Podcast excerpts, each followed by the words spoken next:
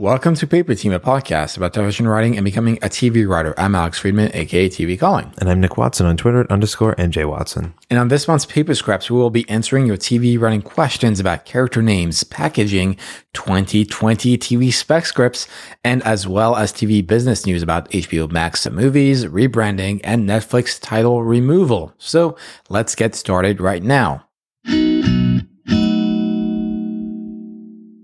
At the start of this episode, we're going to mention the huge success of our 2020 Paper Team Mixer that happened at the end of uh, January. That's right. It was an amazing time, an amazing turnout as well.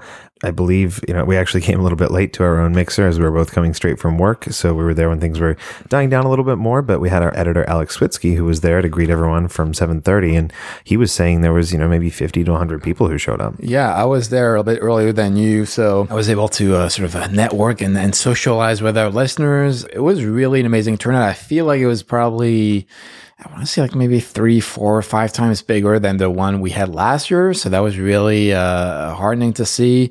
And even compared to like AFF, I mean, it's so amazing every time we go out, whether it's our own mixers or our own live events or even at Austin, just how much people are not only like the show, but actually listen to the show. I think it's always a surprise. That Switzky was actually just saying at the mixer uh, that he was shocked that people were listening to the show. It's like, well, I just edited it like in the vacuum. I never feel like you guys have listeners, but this reminds me that actually the show that we're working on has a ton of listeners. Yeah, I mean, I guess we've been doing it for almost four years and coming up on 200 episodes. So it's a real thing.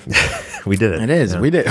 We made uh, it. All right. Let's call it quits while we're, we're at We're big shots now. yeah. But yeah, it was really nice to meet some new people and also see some familiar faces who were there at the last mixer and other live events we've done. And in fact, we found out that there's a group of people who met at our first mixer about a year ago and then formed a writers group and they've been meeting up and workshopping each other's writing ever since. So that came about because they were all at the first mixer and that's yeah, awesome. That's pretty incredible that we have a sort of like a, a, paper group, paper writing group. I don't know how to call that, but uh, unlike a paper team, these were uh, organic connections that happened.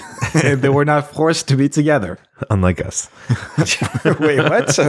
that's news to me. And we also had a bunch of uh, tweets from uh, those who came. Yeah, the first one is from Paige Klaniecki. I hope I'm pronouncing your last name right. And she said, had a fantastic time at the Paper Team Mixer last night and got to meet so many cool writers. Thanks so much, NJ Watson and TV Calling, for organizing such a great time and bringing all those scribes together. Well, thank you, Paige. It was nice having a conversation with you. Yeah, I think she just only moved to LA like 10 days before. Yeah. So welcome to the jungle. Welcome to the jungle. we don't have the copyright to, uh, to no. really play this for you. But Holly Holstein also said, uh, had fun last night with Karaoke Extract and Personality at the Paper Team Mixer. Uh, side note, Personality is not me. That's a different person. at TV Calling and at underscore NJ Watson, I didn't get a chance to say hi, but thank you for bringing us all together. Uh, we met some cool uh, writers.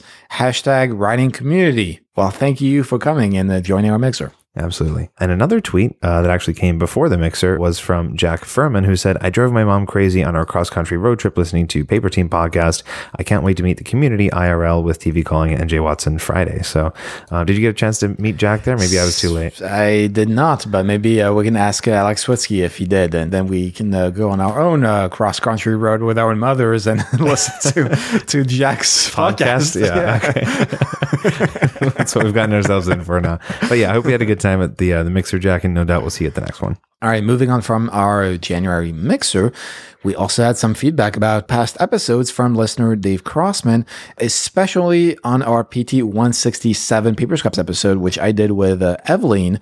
David said, I listened to the latest podcast today, and uh, there was a little section about big data at the end. I work in big data. I worked mostly for video game companies for over the last 16 years, and I also did an interview at Hulu, but a game company called back first. Anyway, based on my knowledge of the industry and how big data is used to analyze user behavior and make recommendation engines, I can guarantee that they collect a lot of data, but not as much as they would like. Obvious stuff like what you're watching, where you're watching it on, how often you watch, what genres you watch how long you've been a member, how often you've turned on and off your subscription, how quickly new content is consumed, time of day, the effectiveness of recommendations, A-B test on layout and cover images, region, language preferences, how long it takes you to press the are you still watching button, the skip intro button, etc. Somebody like me uses it to help make business decisions on what QA should fix, the ROI on content purchased and produced, how deep users go before they make a selection, how quickly users find a show through the search bar, product changes that affect user retention, etc. It's a deep and crazy world out there with big data. Well, I mean, all of those are uh, still a lot of data, I gotta say. Yeah. Now, personally, this is something I mentioned in that episode in particular. Uh, my own experience working on Netflix show, I do know for a fact that half of those we've been exposed to ourselves in the context of they don't really give us numbers in terms of audience, uh, not necessarily the retention rate, but even uh, just pure viewership numbers. They don't really give that information out. It's a bit of a black box. However, they did show us, for example, uh, what you mentioned in terms of the A B test and the layout and the cover images, things that are more specific to the service, but objectively aren't really useful to us as writers because I may be aware of a specific character's image is going to lead to someone clicking on the show to consume it or watch it, but that doesn't really impact the writing, especially when the writing is uh, of a new season compared to the first season that aired. So all this data isn't useful from a writing perspective. That doesn't undermine the fact that it is a bit scary that Netflix and all the other OTTs have so much data. Yeah, it's, it's a very interesting kind of system. You know, having studied psychology for a while, uh, I've looked at some of that kind of stuff before as well in my studies and, and also just understanding like statistical analyses of these things. And I think importantly for me, one of the things is that it's so hard to draw real causation between X and Z and these different things. Like, yes, you can change the cover picture or you can sit there and look at how long people watch into a show before they pause it or turn it off or whatever. But you can never say, well, that's because the writing was bad or this is, if we change the characters here, it'll make people want to watch the show even more. All you're doing is making guesses and hoping that this uh, correlation or whatever is, you know, what you think it is. And so I think it's, it's kind of a dangerous world to play in once it starts crossing over into the creative side yeah. of things and forming decisions. I definitely agree with what you're saying. And, and that's why I was saying that in terms of our own experiences uh, on uh, at least the, the show I was on, it didn't really impact in any way, shape, or form the writing of it because it's bits of data that don't really impact a creative decision that is going to be made about the way a character behaves or does or the way an arc is going to play out. Also, there's production reasons for why a certain character has to end up in a certain way. Maybe the actor doesn't want to sign up for another season, so we have to get rid of them. Or uh, on the contrary, they're under contract, so we need them to service a certain story for a certain number of episodes and so forth. So objectively speaking, I don't feel like the data that they either provide or don't provide, but at least the data that they collect is necessarily useful for us as creatives. I'm just a bit wary in general. And, I think that was my comment in, in the last episode.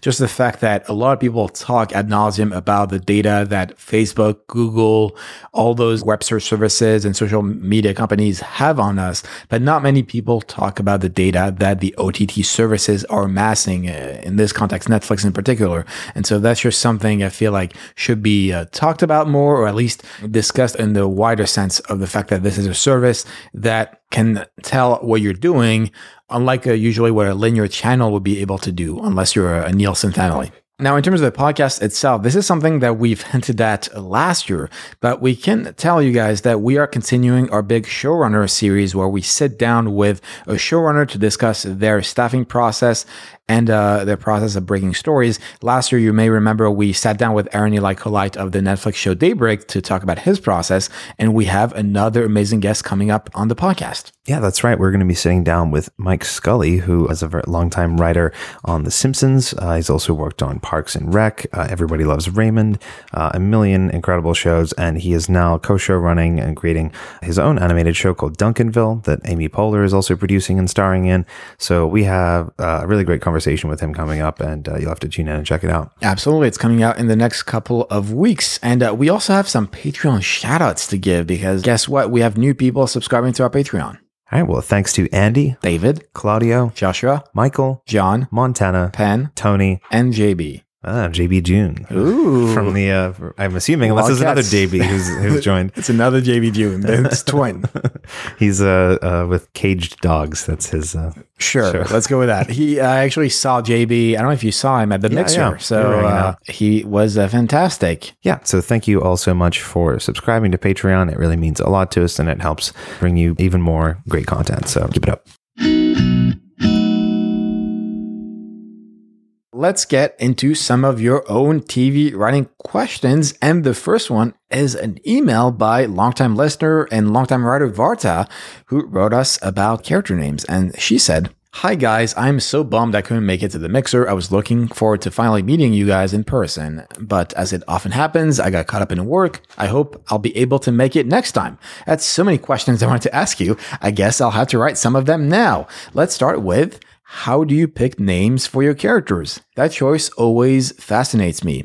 Do you have uh, go to names that sound cool and you like to recycle them in each script? Or do you try to find the perfect match for each character, a name that immediately conveys who that person is? Do you have a trick, like maybe their name means something in another language and that perfectly encapsulates the essence of the character? Or do you have names you hate, names you see repeating in other people's scripts, like the ubiquitous Kates and Jeans? And what about surnames? Any advice on how to match first names with surnames so that it sounds mellifluous and catchy? Uh, because the bar was set really high with Bond, James Bond. Do you look up the origins of a name? Check if there are real people with that name. Do you find it hard to use names of people you know because it reminds you of that person? Or do you use names of people and celebrities on purpose if you are trying to draw inspirations from them? And lastly, if you were to choose your own alter ego name, what would it be? Uh, I'll save the rest of my questions for the next mixer. Thank you so much for indulging me. Best Varta. Well, those are some great questions about names. And yeah, it's it's a fun process, I think, trying to choose character names that are right. I think that when you're first coming up with ideas and developing stuff, you might have almost like a placeholder name in mind or, you know, this kind of character or whatever. But then, at least for me, I feel like the name kind of changes a bit as it goes through, at least with some of the supporting characters. Perhaps, you know, the, the main characters is a little bit more locked down. But uh, to answer, I guess, some of those questions, how do we choose those names? It really just depends. I feel like one of the main things is just making sure that all the names sound different enough from each other, especially in terms of the letters that they start with, maybe varying a little bit so that not every name is just like a one syllable thing, or even ones that kind of like rhyme or whatever. If you're like John and Ron or whatever, you know, unless that's the joke, you want to kind of be careful about that so that, again, they don't blend together and people are going down the page. So that's one thing to keep in mind. I, I can talk a bit about my own process and even my experiences in the rooms. I mean, personally, the way I picked names, at the beginning, it's a bit of a placeholder unless I sort of know the names that convey certain uh, background. Like you mentioned in your questions, sometimes I do look up the origins of names, especially if it's like something a bit sci-fi or genre-y. If it's something more like a pure piece, I can tell you both based on my own pilots, but also shows I've worked on there's actual research that's being made in terms of figuring out names that are relevant to the period. I mean, it could just be Googling popular names from the 1900s or 1700s and just seeing what comes up. Alternatively, like Nick said, it's also about varying those names. From a production standpoint, we go through the alphabet. We know that, okay, we need to fill out a name that is an F or a G or a J or whatever the letter that's missing. And then even just looking up at the board, above the board, at the cast list, at the different headshots, uh, we can see the different names that they have. And that way we can at least track, oh, wait, we can't uh, name this person Walton because we have a Wyatt, or we can't really name that person Damon because we have a Dalton. And that also tracks the gender. So, for example, if we have a Mark, we may not name someone Monica because Mark and Monica might be confusing. And that's at least for the first name. In terms of the surnames, part of the decision in my mind also ties to who they are uh, in terms of the family tree but also how that name sounds i don't really have like any prescriptive advice about finding a cool surnames to match with a first name it's hard to really narrow down what is going to feel right until you actually hear it in fact you could actually speak it out loud to see if it actually sounds right yeah, honestly, I think a lot of it is just what sounds cool to you, and that's going to be different for everybody.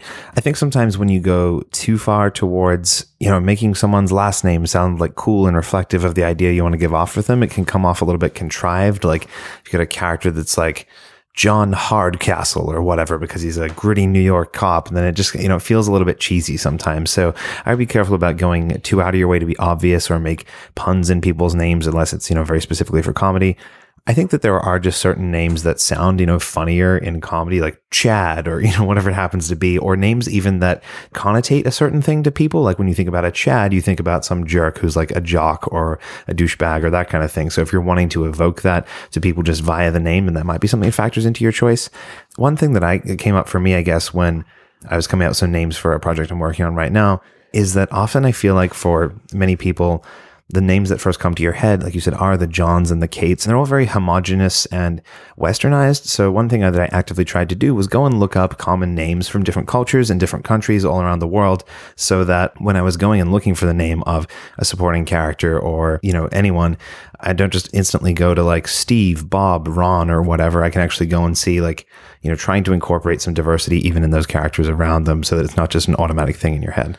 Yeah, and when it comes to sort of the practicalities of the writer's room, usually when someone pitches a new character, let's say, in the room, and they might throw some kind of placeholder name like Jake or, like you said, Chad, uh, it's sort of usually to fit the vibe of who the character is, but it's always as a placeholder and then later on that name it may or may not change in terms of the the cards the notes the outline the script. But at the point where it at least goes to network and studio we have a pretty set definition of who that person and that character is on a name basis. And then later on before production starts the script coordinator on that show is going to fact check the name to make sure that there's no legal repercussions for using a certain person's name. And that way there's no conflict in terms of representing that person whose uh, name is uh, John Smith or whatever. The, the line is a bit blurry in the sense of, on one hand, you don't want to be so specific that there's only a couple of those exact people named, in which case they would feel targeted. But on the flip side, you can't be so generic that it's something that's too broad and non-specific, like a John Smith type, that isn't going to convey who this character is and isn't going to service a story. But I guess that is why, in practicalities, a lot of shows have your Kates and your Johns in terms of produced shows is because it's probably the least a quote unquote offensive or problematic name on a clearance perspective. The one way you can get around that, at least in comedy, is if you're trying to directly satirize something. So, for example, in a script that I wrote, there was a character who was an American president and his name was Ronald Shrub. And so he was sort of like a portmanteau mixing together of like a, a Reagan and a Bush and a Trump before Trump was even elected. So it's clearly like alluding to someone without directly saying he is this exact character. Right. Yeah what, what I was referring to wasn't necessarily a reference to someone else. It was more like on a, a legal perspective and on a practical perspective of the writers' rooms. Usually, the script coordinator is going to be the person in charge of clearing those names. In terms of personal projects, honestly, like I usually have placeholder names that I enjoy using that convey a certain sense of who this character is. And you have more freedom in that context than you do, I feel like, in a writer's room, because in a writer's room, you are uh, beyond the alphabet uh, thing that we mentioned before. You are forced to deal with the realities of uh, legal perspective, but also how that's going to play out long term, if there's a conflict with uh, a network uh, head, uh, so forth. I mean, there's a lot of uh, players that you got to keep in mind in a way that when you're just writing your own script, you only have yourself to deal with and the people around you potentially. But when you're on a show, you don't want to name the bad guy after the name of the studio that you're working for or the network, uh, because I've definitely seen those kinds of semi subtle tries at getting a dig at someone or uh, conversely, there was a show where one of the heroes of that show was named after uh, one of the executives giving notes so that they would feel a bit emboldened by it. so. That's pretty funny. I've also been on shows, you know, especially long running shows where they're just sitting trying to come up with names. They'll name a number of the supporting characters after random people on the staff, like the art department PA or the writer's assistant or whoever just happens to be, they'll use their last name or a name that sounds a lot like them.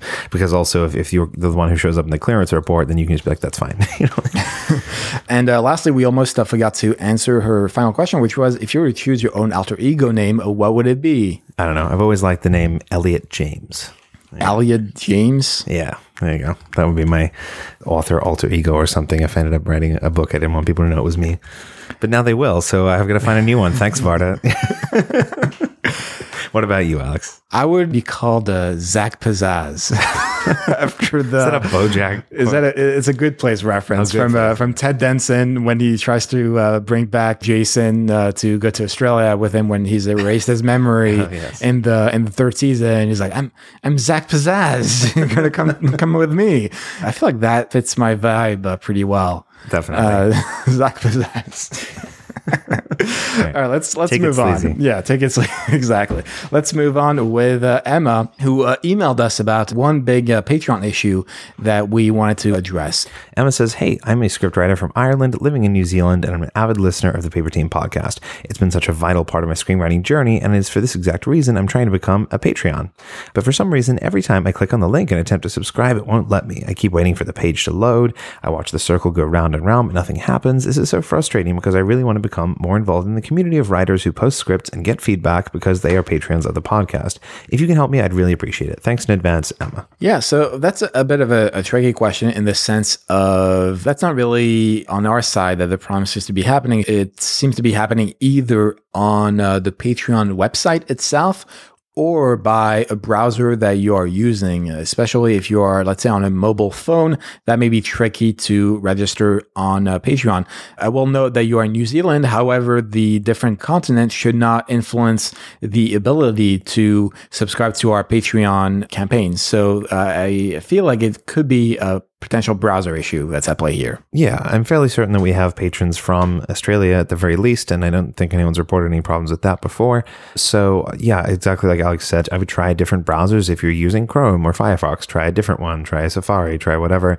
Try it on your phone, and even if there's an, I think there's probably a Patreon app you can download as Yeah. well, so maybe give that a shot too. And if all of that's still happening, maybe even send an email to like the Patreon support and tell them what's going on because it could be a website issue for you. Absolutely. Yeah, that does sound like, like I said, either like a personal issue on the browser side or the Patreon. If it is actually a Patreon issue, then uh, like Nick said, it should be addressed with support uh, over there as opposed to us. But if you keep having all those issues and uh, you're still stuck, uh, send us an email and we'll figure it out. We'll call a Patreon on your behalf and storm the HQ. Yeah, we certainly want all of our listeners to be able to take part in that community. So, yeah, we hope to see you there soon. Uh, we had one last email from Jennifer about specs to write in 2020. And her email says Hey, I teach a writing for TV class, and I've introduced my class to your website. This semester, we are writing specs in class, and I'm wondering if you'll be putting out a best specs to write for 2020 list. Thanks.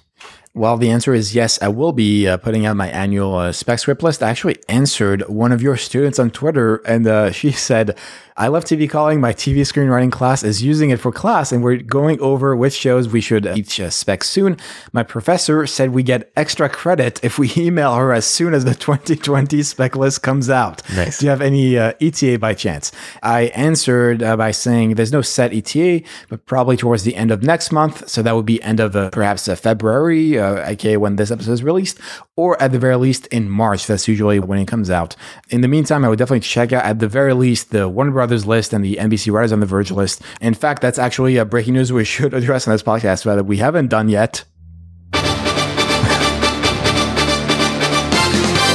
That uh, NBC, the Writers on the Verge program, is moving towards two pilots this year instead of a spec, uh, mimicking the uh, Disney writing program. So, putting aside uh, NBC Writers on the Verge and Disney for a second, the Warner Brothers program has already published their list of acceptable specs. So, I'll be cross referencing that on my list, which is coming out probably next month. So now that Disney and NBC are no longer doing specs, which programs are actually still asking for them? So definitely this year, at least the CBS Writers Mentoring Program is accepting both an original pilot and a spec script of an existing show. Nickelodeon is also accepting primarily spec scripts, I believe. And then of course you have, as I just mentioned, Warner Brothers, which is only uh, spec scripts. Yeah, there's actually a new writing program from NBC Universal uh, for their animation writers program, and they are also accepting specs of uh, animated shows as well. Ooh, So, you're going to submit a BoJack Horseman. I would- I wonder if uh, that would be accepted in like a specifically. I don't think so. There is a list online, and also you're not allowed to submit if you have been staffed before. So Oh. uh, I'm not in the, the fellowship race. Alex. not eligible. Now, our next question comes from uh, Dave Crossman on our TV Writers Room uh, group. And he says, Does anybody know if we can submit more than one teaser for the paper tease session? I'm drawing a blank. Thank you. Well, that is a great question, Dave. I don't think we've ever directly addressed that or not in our guidelines. So, to give you the answer here and now, the answer is if you've never had your teaser read out on air before, you are welcome to submit as many times as you want until we eventually choose you to be on air. But once you're chosen, we won't select any more of your teasers. You kind of get that one shot. That is, unless you're an active Patreon supporter, in which case you are eligible to be selected as many times as we like. Absolutely. And just as a reminder, paper patron subscribers have access to that guaranteed paper tees slot. So, like Nick just said, if you are submitting continuously through uh, your Patreon or the regular paper tees entry system, you will be eligible to get feedback on your teaser. So not only are you more likely to be selected, but you can be selected more than once. So just more reasons to join our Patreon. And on that note, we also have a question from Matthew Davis who said, Should an unsigned writer seek representation with the same talent agency as the A-list actor producer who wants to produce his or her TV series? Or should the writer look to a more boutique agency for representation? Or should the writer hire a lawyer to negotiate the deal? Well, this is one of those questions that doesn't have a, a, clear answer. And also, it really is contextual on what's going on. Like, do you have a deal on the table right now where a studio is making you an offer to buy your pilot or, you know, put your script into development, whatever it happens to be? Do you have an agent who's making you an offer right this second? Or is this all just sort of theoretical up in the air? So, my thoughts on the first question regarding whether you should be signed to the same talent agency as an A list actor producer who wants to produce your show there are pros and cons to that. I think a lot of the time, the reason why people get A list actors and producers to attach to your show is because they're at the same agency or management thing in the first place. Now, obviously, this isn't what's happened in this situation, but it does open up that avenue to you for those agencies to be packaging these things internally. Now, packaging has its own problems, as we've seen played out in the trades lately, but that is one thing that you have going for you.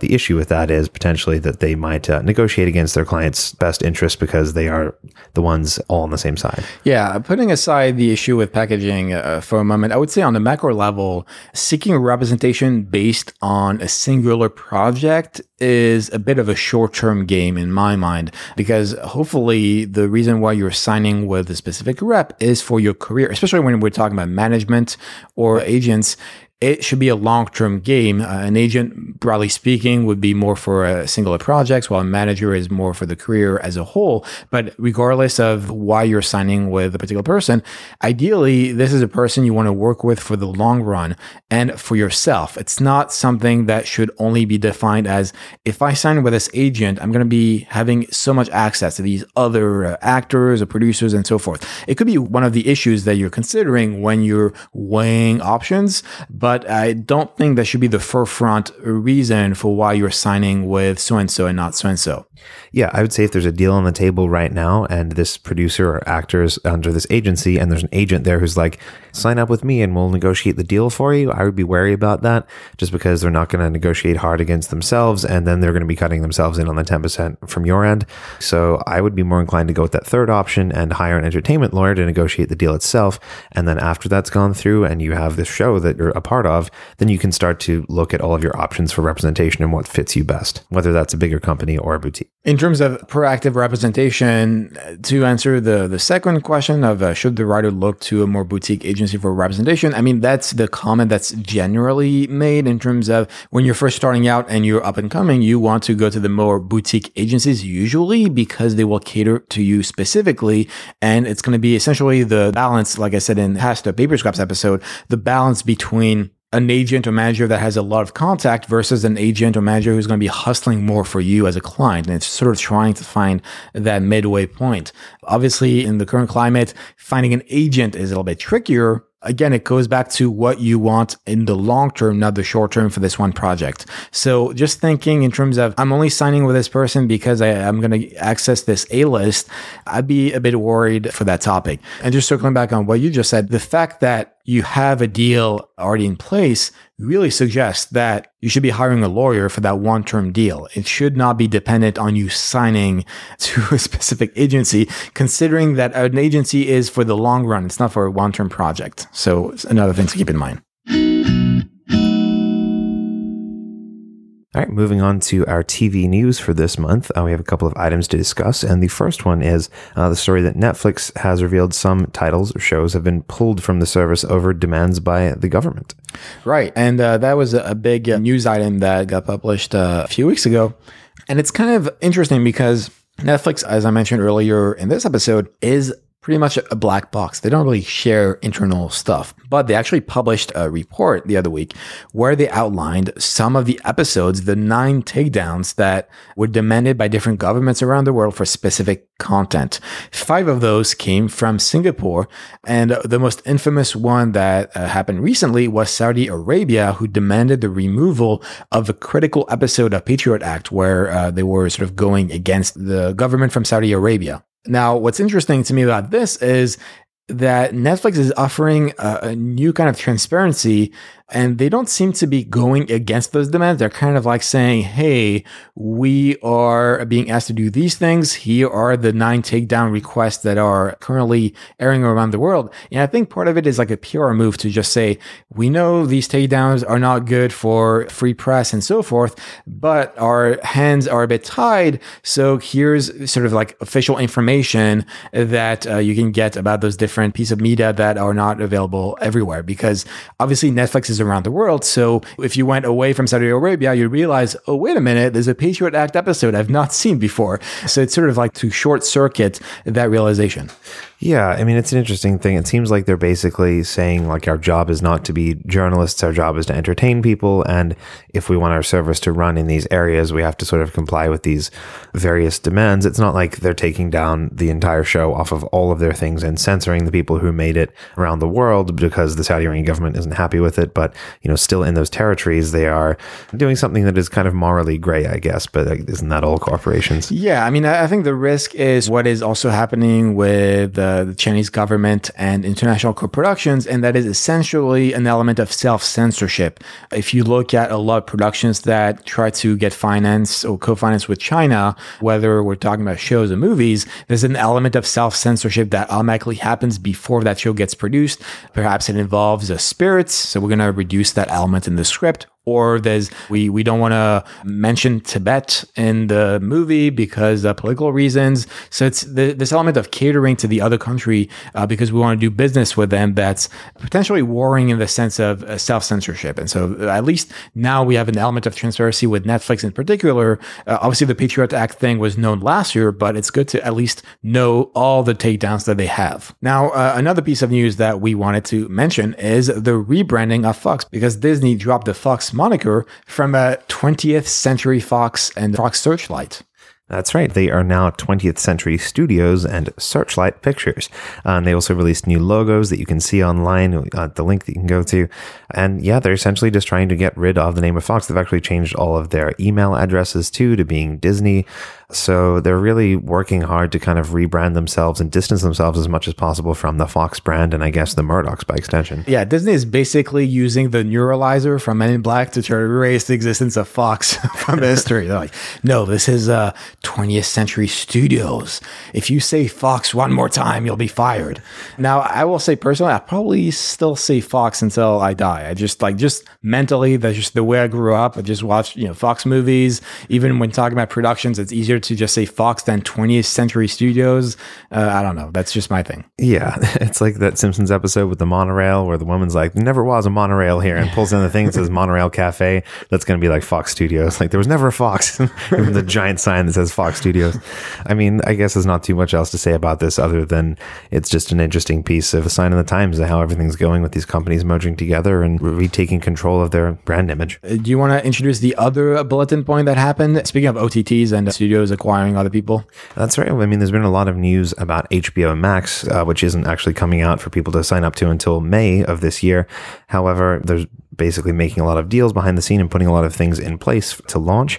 And one of the things that they've just done is made a deal with Warner Brothers to essentially produce straight to streaming movies, mid budget level movies that will go right onto their streaming service rather than a cinematic release. Yeah, I guess they're really trying to compete with uh, Netflix on the feature side. Hopefully, the logo of the HBO Max movies will look less like a condom wrapper, and that would be uh, of a poor taste. I mean, who knows what kind of movies they want to make, Alex? So HBO Ultra, XXL. Maybe the sequel to Magic Mike XXL. I feel like that would fit right in.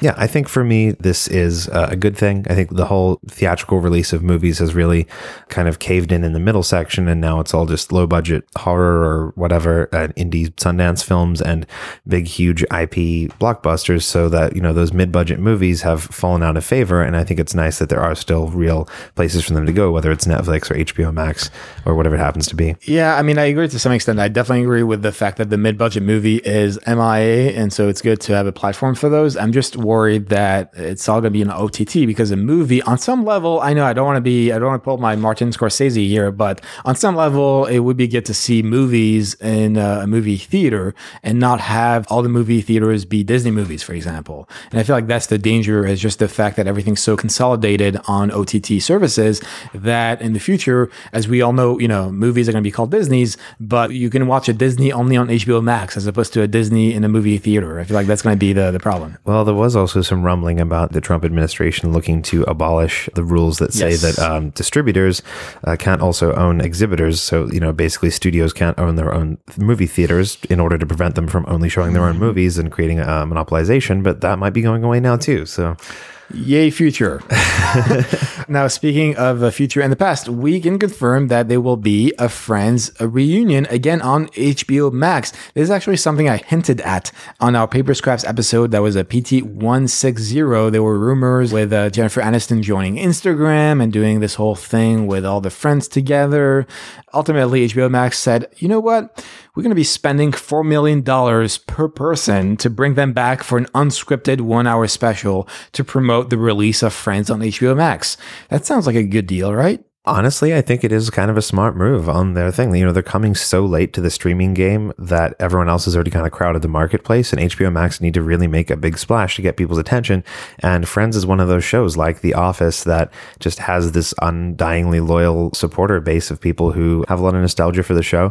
And this is going to make a ton of news all around the world. And I think that will drive people to at least try the free trial of HBO Max and start watching Friends and then get hooked before they know it. So, Yeah. I just hope that it's actual content. I know it's going to be like unscripted content, but even uh, when uh, Friends ended, you know, around 2004, they did so many of those specials. The most famous one is obviously the one with Oprah Winfrey, where they just look back at a decade of Friends and so forth. So if there's actually new content or at least new topics of conversation, I think that could be interesting. Just looking back on Friends from the perspective of, you know, it's been uh, 15, 20 plus years since the show, we can actually maybe talk about some of the problems with Friends or some of the amazing things with Friends and just look at the careers of uh, all the people who made Friends. Yeah, I agree that the whole just like sitting on a couch and smiling and, and answering the same questions that have been answered a million times before probably wouldn't be the most satisfying thing. So here's hoping they do something new and exciting with it.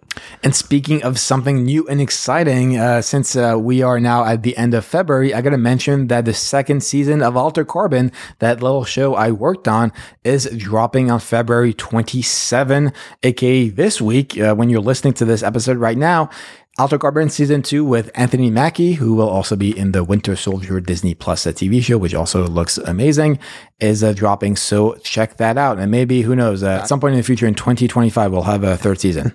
Yeah, if you thought they altered a lot of carbon in the first season, wait until you see how much carbon is altered in the second season. Two carbon, two altered. Check it out. All right, there's no better advertising than that. And uh, before we go, as we mentioned, we are on Patreon. So if you enjoy this episode, please consider supporting Paper Team via our Patreon page at paperteam.co slash Patreon. That's P A T R E O N.